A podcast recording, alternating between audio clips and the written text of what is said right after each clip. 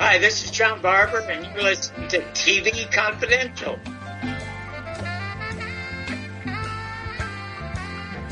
like to make two other points. Uh, I know, uh, you know, just having a day-to-day work relationship that you had to go to.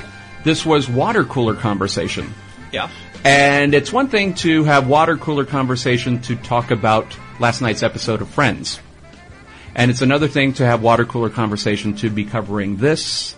I know, you know, like human resources be sending out memos about respectful workplace environment discussing OJ. I I had a day job at the time, and I experienced. And there's there's You know- there, I I can I can speak to that as well. Yeah, so you can understand that I remember reading memos about being respectful to your coworkers when expressing I never saw memos like that about Monica or about elections or about I, I think I saw one about the riots. Yeah. But you know, to see memos saying, you know, you know, people are, you know, giving their thoughts, their ideas, their opinions and it's offending coworkers. Yeah. Please be respectful to your coworkers when discussing this subject. Uh, you know, so it, it did have, you know, that impact. And then kind of on that same note, this is the news. The job of late night comedians is to cover the news. And they did. And they did.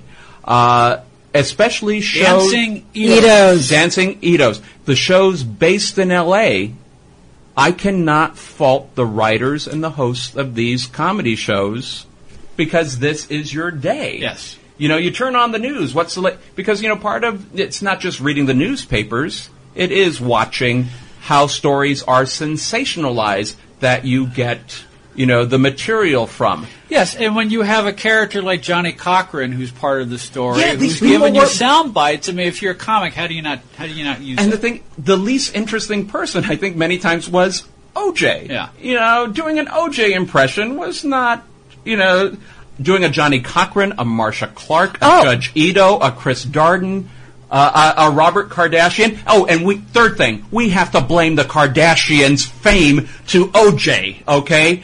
You know, it all goes to OJ. We would not be subjected to Kim Kardashian's rear well, end. that's right. Bobby Bobby Kardashian was his spokesman for a while. Yeah. Friends, Bruce Jenner uh, and uh, and Kris Kardashian were were friends of OJ and Nicole. And but if if if, if Bobby Kardashian Bobby Kardashian. This is good. This is good. Yeah. Bobby Kardashian didn't seem so bad, you know, compared to. Johnnie Cochran and uh, Oh no, I'm just talking about Robert Kim. Shapiro. No, I'm talking about Kim and Khloe. You know. Oh. Just, Oh, well. At least, at least, at least, Bobby Kardashian seemed to have a purpose in the whole thing. You know, if, if only because he was the voice of OJ. yeah, yeah, you you got it right I right mean, there. But we you know, Kim's Kim's purpose is that she's she's famous for being Kim Kardashian. yeah. Uh, yeah. And uh, but yeah, so there there was a third that that's more of a yeah. So if you want to know why why is she popular? Why what you know if you're questioning the the point of Kim Kardashian, you can blame OJ. Yes. Uh, but you know Jay Leno, of course, had the dancing Itos. Uh, Bill Maher was just starting Politically uh, Incorrect. politically incorrect on Comedy Central, and this was a great source of material. And not only for his monologue that opened the show, but the round table discussion. So much was dedicated right, to that, what that was, was happening. that was back to when he that was back when he was doing the show four nights a week.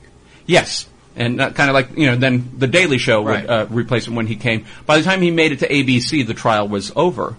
But uh, Dennis Miller had a new show on HBO, Dennis Miller Live. And so much of his rant in the monologue was dedicated to the trial. And, uh, you know, people loved Dennis Miller's monologues. Uh, this was before, you know, he, he lost favor with a lot of people after, you know, post 9-11. But you know, when he would do all these jokes at the expense of OJ and then get very serious, look into the camera, you're a bad man, OJ. But so many of his famous rants were centered around that. I'm very grateful that so many of those late night comedians were there to lighten the mood Yeah. because frankly, I was sick of this story of so many. Yeah. We just didn't even want to talk about it anymore. From my take after being bombarded, and this has, and, and maybe I'm the way that I can distinguish things, but to me, it was a tonic after being bombarded with media hype Yeah. all day. Waking up, you know, there's uh, at And that time you would watch the Today Show. They cut cut to the local. And it's OJ, OJ, OJ. Your afternoon shows are preempted because something happened at the much trial. Much the same way that Johnny was a tonic at the end of the day. Yeah. And uh, so I think it was really, and to me, in the and and just as a student of comedy, let's acknowledge it and then move on. Right. It's not. I think it would not be doing them any favors and the audience to pretend it didn't exist. I think there are some stories in the news where you might want to just pretend that this isn't happening in the course. Uh, and I could think of a dozen stories playing out right now where it would not make the opening monologue. You just kind of want to escape from that. But here you you are coming from a news show. That's your lead in. Yeah. And you could be closing with shots of the courthouse or a highlight. Many of the news programs, they would do the news, weather, sports, and then, oh, let's have a recap of today's trial. So that's what you saw before Jay Leno or David Letterman or uh, whoever, and several other talk shows at the time. That's what you saw before the uh, the trial. And if something big happened, Yeah. they might delay you know, the show, the, the news program might go on another 15 minutes to get, you know, some recaps. Oh, something important happened today. And so I think it was kind of in order to get that sorbet, uh, to activate, you know, get the bad taste of OJ out of your mouth. Nothing against the Florida orange growers. Uh, but you know, you had to acknowledge that. And w- the more it became a circus, I think when Jay had the dancing Itos or whatever, you needed to build up what was happening. I think Donna had one of the funniest lines when we were watching. uh, Was it Chris? No, it was. Um, who was on? Not Marcia Clark, but who was also part of the uh, prosecution team? Good-looking African American gentleman. He was almost found in contempt of court by Judge Ito. He was warned. He was um, admonished. And Donna's looking at the screen, going, "Well, it's about time somebody in L.A. goes to jail." And you know, so we're watching that, and it's like the whole room was just laughing, you know, at this, you know, some, you know, for for God's sake, somebody should be going to jail by now. Yeah, but you would see the the fighting between Robert Shapiro and Marcia Clark, and then to, for that to become a bit, Yeah. with Jay, or Saturday Night Live. No, and the woman who did Marcia Clark on Jay Leno, I mean, she was a working class actor who just happened to look like Marcia Clark, took her headshot to NBC Burbank, went to the guard gate, who do I look like? And he went, oh my gosh, here is my headshot. He got it to the Tonight Show. They called her that day. yeah. Yeah. And I think she did get away one time getting through a, sec- because they thought she was. Yeah. And it's like she was heading to the newsroom for one of the, uh, and it's like, oh yeah, you know, just, there's Marcia Clark later in, and not realizing it's the doppelganger. Yeah, and, uh, yeah, I thought they did a good job with that. Uh, I think they really, this is just my opinion, and, and, and I know a lot of people disagree, and I'm not, uh, trying to make light of that. Some people felt that you're making fun of a double murder. You're making fun of two people. And I, you know, Bill Maher would often defend, said, no, the purpose is that we're taking what's happening, we're Yeah. being a mirror, we're reflecting, you know, we're, we're helping Well, people. That is definitely a topic for another Yeah, conversation. yeah. So I am of the school that, no, this, as somebody who was bombarded with it, I do respect, really do respect, especially if you were somehow connected to the individuals involved. You don't want to see. And I think in defense of many comedians, not all, but many comedians, it was never about making fun of two people getting murdered. I don't think it was It either. was making fun of the media spectacle. Yes. I never saw a sketch where you see somebody being stabbed. Yeah. Uh, Kato Kaelin, They're making fun Was of they're, of, they're um, yeah. fun of the coverage, not the content. yes. Yes. And uh, you really have to look at it that, in, in Yeah. that way. I- They- I- I- no, I- I I, don't think I- that. And know I think and I many of the comedians and many of the writers were very. And keep in mind, we're in L.A. There probably were people who knew OJ. Yeah. knew him on a first name basis. You know, OJ was a guest host on Saturday Night Live once upon a time. You know, he was a, a, a figure. He was a movie star. He was a mov- yeah.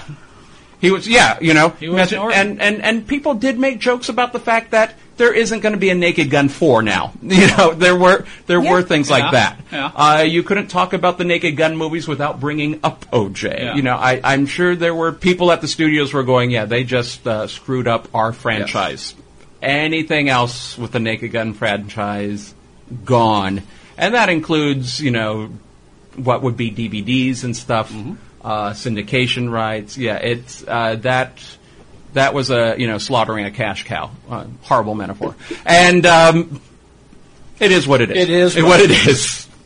And also, just also on a historic note, on June 17, 1994, this was a Friday. David Hasselhoff had spent a fortune on a pay-per-view special. The singer David Hasselhoff, you know, not not. I'm just trying to not Baywatch. remember what it was. I well, Don't remember at all. Which probably your point. Yeah. yeah, he had uh, invested. You know, this is the height of Baywatch. You know, he did have a singing career. He's, you know, he's he's, Yeah, he's, he's, he's huge in Europe he's huge in Germany, as especially, a, as a singer. and he had invested a lot of his own money for a big pay-per-view special concert, and it was supposed to air on the night of June 17, 1994. It was totally you know, non-existent Yeah. in the ratings Yeah. for something that you put a lot of money in for a pay. Imagine if there was uh, a, a different event, a fight, or that would be pre- not, not preempted, but nobody would care Yeah. to watch whatever you did. Imagine if this was the resolution of a Who Shot J.R. type thing. You know, this. I mean. Yeah. This was something for, and uh, I had heard he never even uses OJ in reference to orange juice now because it it was such a huge financial hit because this was his money backing the show. This was him trying to launch a career as a as a singer, not just being the the guy who runs in slow motion, and uh, that that really did hurt him. And so, uh, yeah, that's uh, just a little side note that I had there. But yeah, as, as we look here, also was wasn't this around the time that the Simpsons cliffhanger was Who Shot Mr. Burns? Uh, no, that would be that would be- that would be a, a, a year or so. A later. year or so later, Yeah. but they were using OJ as a blueprint You to you tease. couldn't, yeah, you couldn't escape it. you couldn't escape it. And there was, yeah, when uh, Homer, there was Homer Simpson was a fugitive because he was the prime suspect of who shot Mr. Burns, and the teasers for you know they were stealing right from the OJ coverage. And could you it- not? How and, could you not? And uh, like like Dallas did, and like other shows, they shot multiple. They didn't shoot, but they created multiple possibilities of who the shooter was. And so you saw Mr. On uh, The Simpsons? On The Simpsons, Okay, yes. so I just uh, they sure did. Yes. All right. Just you know how Dallas would do. No, no, no, no, no. Yeah. Yeah. They would shoot. Here they. I'm also trying to wrap up the segment. yeah. So here they would do different bits with the different characters all firing. Mm-hmm. And they did a, a retrospective episode with Phil Hartman as Troy McClure. And the punchline to the episode was, well, it had to be one of the Simpsons because we just couldn't ignore all of that Simpson DNA. That would just be silly. Yes. And blackout. Yeah. Which was a wonderful punchline to what all of us were subjected to for, like you said, 18 months. Be part of our conversation. If you like what you hear, have thoughts on this week's program, or have an idea for a future edition of TV Confidential, we'd love to hear from you. You can email us at talk at tvconfidential.net, talk at tvconfidential.net. You can also message us at facebook.com forward slash tvconfidential, x.com forward slash tvconfidential, or at TV Confidential on Instagram. And if you're listening to us on the TV Confidential podcast, please be sure to hit the subscribe button. This portion of TV Confidential is brought to us by our friends at Front Porch Realty, the community of realtors in the Northern Bay area of California that is committed to finding the solution that is best for their clients. Whether you're a first-time home buyer or looking to sell or lease your property in Northern California, call Karen Strain at 415-886-7411 or visit frontporchrealtygroup.com for more information on how they can help you.